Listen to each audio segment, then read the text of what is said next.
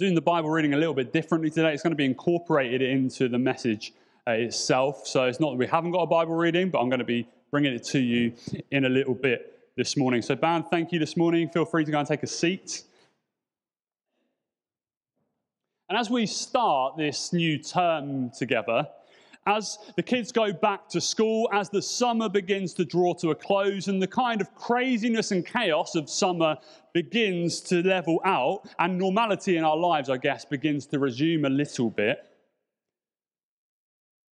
Really, this morning, as we start this time together, my heart is for us to focus once again on King Jesus. For the reason that we gather here week by week. Because I don't know about you, but over time it can feel, can't it, that our gatherings can become a little bit of a ritual. We turn up to a building each week. We sing songs that, let's be honest, half the time we can't actually even agree on. We listen to someone speak, often for what it seems like far too long. And then we can go home after our gatherings here on a Sunday, and it doesn't feel like what's happened here in this building really impacts the rest of our week. So, as we gather together over the next few weeks, my hope is that we'll spend some time once again in this new term focusing once more on who Jesus is. And as a result, allow God to expand our hearts that we might worship Him more intimately. So, over these next few weeks, we're going to focus together on the subject of worship itself. And in doing so, and I know this is a little bit early, but I have seen mince pies for sale in some of our local supermarkets. I just want to start off by looking at the account of the wise men who went to seek Jesus. If you know the account, which I'm sure you do, you find out that in Matthew chapter 2 and verse 2, we read these words Where is the one who is born the King of the Jews? We saw his star when it rose, and we've come to worship him. That's amazing, isn't it? When you think about those words that they spoke here and then, we have seen the star and we have come to worship him. The wise men sought the newborn king. They didn't come with an agenda, they didn't come seeking anything for themselves. They simply came to worship him. So often, when we come to worship, particularly in a corporate gathering, we come seeking stuff, don't we? Whether that's through the songs that the bands play, the amount of times I've heard people say to me, I stopped going to that church because I didn't like the band, or I didn't like the music, or I didn't like the songs that were being sung, or the preaching wasn't up to scratch. I don't know what it might be, but often when we think about worship, what happens is we reduce our worship to some sort of formula. If the bands are brilliant, if the preaching is on point, if the people say the right things to me after the service, if the service itself is structured in the right way, then I'll be able to worship. And when we reduce our worship to this kind of me centric notion, we actually end up worshiping ourselves rather than a God who is worthy of our worship. Because here is the important truth, church God does not exist for us, but we exist for Him. We were created to worship Him. Jesus put it like this You shall love the Lord your God with all of your heart, with all of your soul, with all of your mind, and with all of your strength. And my heart is over the next few weeks that as we focus together on Jesus, as we look again at what worship truly is, each and every one of us will become more intimate worshippers of the one who is worthy of our worship. You see, the thing is, church, worship is more than a song. The word worship itself is a compound word made up of two words, which essentially means that the one that we worship, the object of our worship, is the one that we ascribe the place of honor to in our lives. We were not simply called to worship God here in this building. We're called to worship God seven days a week with our whole lives, with our all, with our everything. But what we do here on a Sunday should act as a catalyst to how we live our lives for the rest of the week and how we ascribe that place of honor to God every single day in our lives. So, over the course of the next four weeks, we're going to look together at four different postures of worship as we go through scripture together. Today, we're going to be focusing together on lifting our hands. Next week, we're going to be focusing together on bringing our gifts. The following week, we're going to be talking about pouring out our hearts, and then we're going to be talking about bowing our knee. And before we really get into this this morning, church, can we just take a, a moment just to pause and just to pray that we'll hear the heart of a Father God this morning, drawing his children in to meet with him. So let's pray this morning.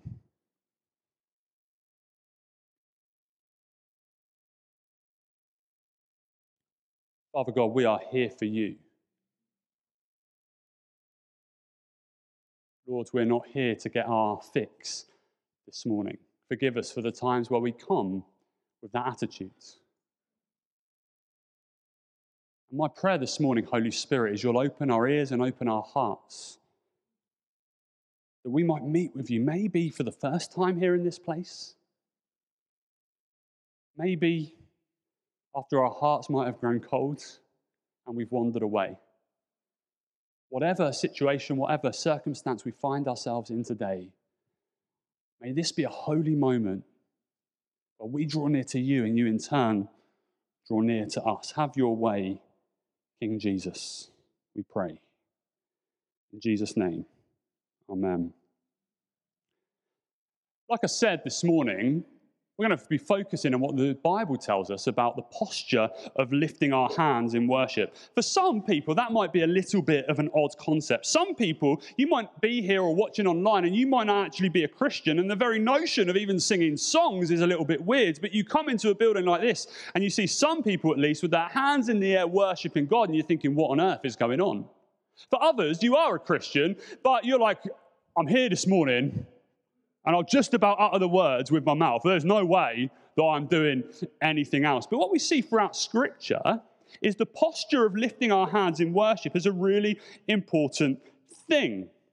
And I want to take a moment this morning for us to gain an understanding, a deeper understanding of why we do what we do when we sing songs and when we worship God with our bodies. Because the thing is, when it comes to lifting our hands in worship, what we see from Scripture, this is not just for those wacky charismatics among us, this is for every single person. You see, what we do with our bodies and what we do with our hands, we see from Scripture, is actually a reflection of our hearts. So let's turn to scripture this morning. If you've got a Bible with you, hopefully it will come up on the screen as well. We're going to look at Psalm 63, verses 1 to 4 together this morning. And this is what it says You, God, are my God. Earnestly I seek you. I thirst for you. My whole being longs for you. In a dry and parched land where there is no water, I have seen you in the sanctuary and beheld your power and your glory because your love is better than life. My lips will glorify you. I will praise you as long as I live. And in your name, I will lift up my hands. My lips will glorify you. I will praise you as long as I live. And in your name, I will lift up my hands. From the words that we read together this morning in Scripture, what we find is David here in the wilderness. We find David at a very low point in his life. And what does he do? When he's in the wilderness, when he's in the desert, when everything feels low, what does he do? He cries out to God. I wonder if there's anyone here this morning who can identify with David's feelings. Life feels a little bit dry for you at the moment. Everything feels a little bit desolate at the moment. David's response is not to hide away, not to forget about his faith, not to cry off, but he cries out to God. How does he do that? By reminding himself that he has seen God move in the past, that he has witnessed God's power and his glory in his life, and as a result, he remembers that God's love is better than life. And what does he do? In that moment, his remembering the goodness of God moves him to action. Life is tough right now. Life is hard. I'm thirsting for you, God, but I'm in a dry and parched place where there is no water. But I will remember you, Lord, because I've seen you move in the past. And as a result, This morning, I'm going to lift up my hands. Today, church, if you are here or you're watching online and you feel like you're in a dry and parched place spiritually, don't withdraw. Don't give up. But remember, remember where God has met you in the past. Remember what He has done for you. Remember His goodness and His love and choose to praise Him today. What does that action look like for David? I will praise you as long as I live, and I will lift up my hands in your name. You see, the action for David of lifting up his hands before God expresses something of the gratitude of his heart. You know, you cannot fully experience the grace of God without gratitude in some way, shape, or form. Because it's when we understand who God is, it's when we understand what He has done for us and what that actually means for our life, it's then that we truly become worshippers in the way that God intended us to be. It's only when we see him for who he is that we can glorify him with our whole being. We can flip to the New Testament and we can see the same thing this morning. In the book of Timothy, we see Paul giving these instructions to the young pastor Timothy about Christian worship. And what is it that he says? Well, 1 Timothy 2 and verse 8 says this Therefore, I want the men everywhere to pray, lifting up holy hands without anger or disputing. An interesting side note about this particular passage this morning there are other parts of Scripture where, when we see the word men or we see the word mankind, it's actually talking about everyone, male and female. But here in 1 Timothy, when Paul says men, he is actually talking to the men. He's actually addressing men specifically here. It's interesting, though, isn't it? When it comes to men, let's be honest, we are probably the last people who want to express ourselves. We're probably the last ones who want to lift our hands in worship. We're probably the last ones who want to be vulnerable in that kind of way. But I think what Paul is telling us here in this particular passage that when it comes to worship, men we are called to set the standards. Paul is saying, men, it is our responsibility to lead our families closer to the Lord. Men, let your children see you, witness you, worshiping God for themselves. Because it's in children seeing and witnessing you worshiping God for themselves and seeking you go after the heart of God that they go after the heart of God. And let me tell you, church, I'm preaching to myself as much as I am anyone else here this morning men, we have a responsibility to lift up holy hands before a holy God that those close to us might be drawn in to. But why is this instruction in Scripture? Why is this act of lifting our hands towards God so important when it comes to worship? Because our actions express something of our hearts. And I believe that it moves the Father heart of God when we lift our hands towards Him. No loving Father on earth would ever reject the outstretched arms of their children. When my children lift their arms towards me, my instant response is to reciprocate. And when our hands are moved towards God, I believe the heart of God is moved towards us. James 4, verse 8 puts it like this Draw near to God, and he will draw near to you. It's in the act of lifting our hands towards God that we say, God, I am here.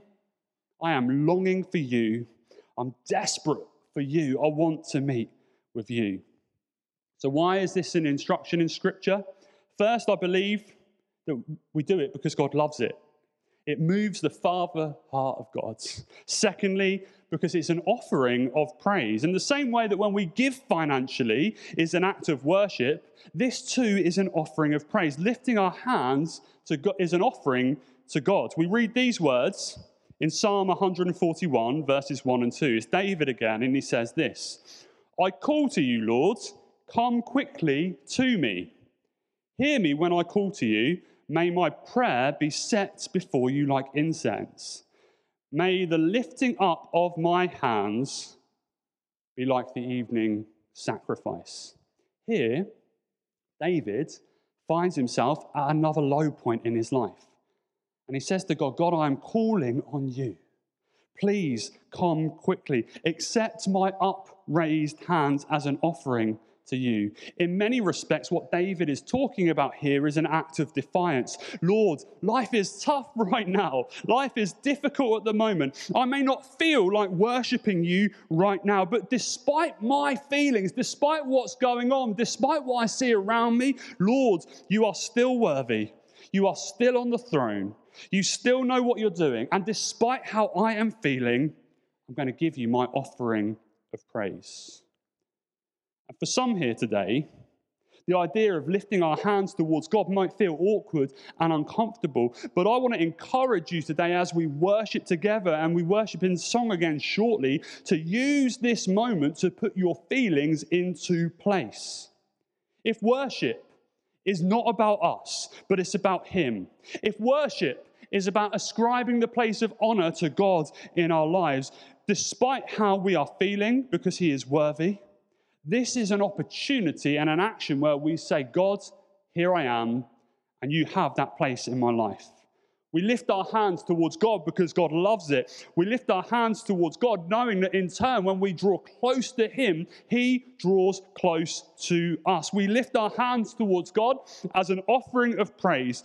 And in doing so, it puts our feelings into check, this, declaring that despite what's going on, He is still King of Kings and Lord of Lords and on the throne. Another reason we lift our hands towards God is to declare battle and to declare we need God's help. Some of you here today might feel like life is a real battle right now. You're like, I don't know what's going on right now. I don't know how I'm going to get through this situation that I face and these circumstances that are in front of me. But what I do know, God, if you don't show up, it's all going to fall flat. So, in the lifting of our hands, we declare battle. And we declare that we need the all powerful God to fight with us and for us. We see this played out in the Old Testament, actually, in Exodus chapter 17. A group of people called the Amalekites attack Israel. Moses tells Joshua to go and choose some men because it's time to go into battle. They have declared war on us, so we're going to push back. And tomorrow, Moses says to Joshua, I'm going to stand on top of this mountain and I'm going to lift my hands towards God and I'm going to pray. And here's what we read in Exodus 17 10 to 11. So Joshua fought the Amalekites as Moses had ordered. And Moses, Aaron, and Hur went to the top of the hill. As long as Moses held up his hands, the Israelites were winning. But whenever he lowered his hands, the Amalekites were winning. As long as Moses had his hands lifted towards God, the Israelites were winning. But as soon as they were lowered, they started to lose. For some here today, you might feel like life is a real battle right now. And maybe today it even feels like you're losing at the moment. And in this moment, if that's you, I believe it's time to declare battle, to say, God, I'm here and I trust you no matter what. On my own, I don't have the ability to get through this situation and the circumstance, but I'm lifting up my hands and I'm seeking you despite how I feel. I trust in you for my future. And coming back to that story in Moses, it's interesting what happens in verse 12 when we read these words. When Moses' hands grew tired, they took a stone and they put it under him, and he sat on it. Aaron and Hur held his hands up, one on one side and one on the other, so that his hands remained steady until sunset. When Moses' hands grew tired, what happened? Those closest to him lifted his hands up for him. And guys, this is why coming to church matters. Because there is a time in our faith walk that we all will find at times where we simply don't feel like lifting up our hands, where we simply don't feel like worshiping God. There are times in our faith walk where actually we don't feel like we have the strength to praise God. And we need those around us to lift up our hands for us and point us back to Jesus. We're blessed, aren't we? We have the ability to live stream our service, and I'm hoping there's some people who are joined in with us this morning and are watching. And to you, you are welcome. We are blessed that we have the opportunity to be able to do that. For those really who genuinely can't get here on a Sunday morning to worship one with another. But I want to say, there is nothing that can replace the corporate gathering of God's people worshipping God together. The Bible says, as we come together, we sharpen each other like iron sharpens iron. So, my encouragement and my exhortation to you this morning is to make this hour and a half on a Sunday a priority in your life. Don't say, oh, the sun's good today, let's go to the beach. Let's say, come, church, let's gather together and worship Him. God is worthy of our worship, He's worthy of our praise, and actually we need one another. You know, your presence here on a Sunday, you don't know how that blesses those around you. Your presence here on a Sunday, you don't know how that lifts up the arms of those stood next to you. We need one another. We need each other. There are times in our faith walk where we just don't feel like worshiping, and we need those around us to lift our hands towards Him. Why does Scripture exhort us to lift our hands in worship because it moves the Father heart of God, because it allows us to draw close to Him. It's an offering of praise, it's a battle declaration. And you know, finally, throughout history, generally, lifting your hands is a declaration of two things victory and surrender. You look at any victorious sports team, I saw it yesterday when Portsmouth beat Peterborough 3 1 at Fratton Park. You look at any victorious sports team, and what is the pose that is similar with each and every one of them? Victory. You look at anyone who's ever had a gun held to their head, and what is the similar pose? Surrender. Now, God doesn't hold a gun to our heads ever. But in lifting our hands, we declare his victory over sin and death. We declare that He is the one who has paid the price for all the wrong things we've ever thought, said, and done, which the Bible calls sin. And we say, God, here I am. I'm yours. You know, church, worship is more than a song. When we allow our worship to simply merely be a ritual, we reduce it to holy karaoke. If I don't like the songs, I'm not going to join in with it. If I don't like the way the band are going about it, they can forget it. If the band keeps singing that line over and over and over and over again, oh my goodness, I'm going to walk out in a minute. It's not about that. But worship is about ascribing the place of honor to the one who is worthy in our lives. And it's important for us as Christians, really, to use every mode and every vehicle that is available to us. The Bible says, draw close to him, and he will draw close to us.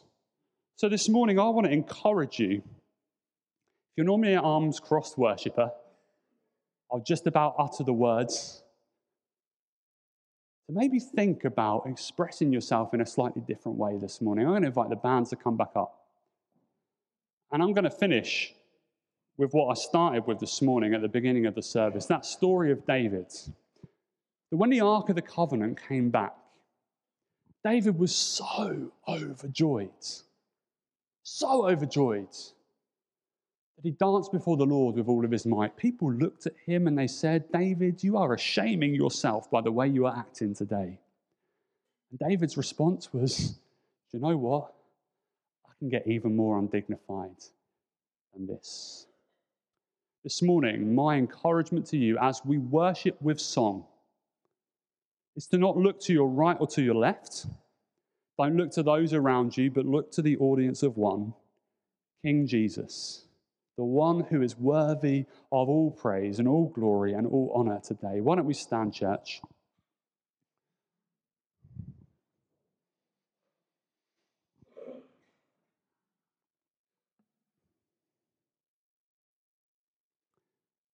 Father God, this morning, we declare with our lips that Jesus is Lord. My prayer in this moment is that we will know intimacy with the Almighty. Forgive us for those times where we do reduce our worship to a holy karaoke. Forgive us for the times where we reduce our worship to merely singing a song. But may what happens in this building propel us to live lives of worship that honor you in every way, in every shape of our lives, in every form, whether we're at work or at home, at school or in college, whatever it looks like. Have your way, King Jesus, we pray.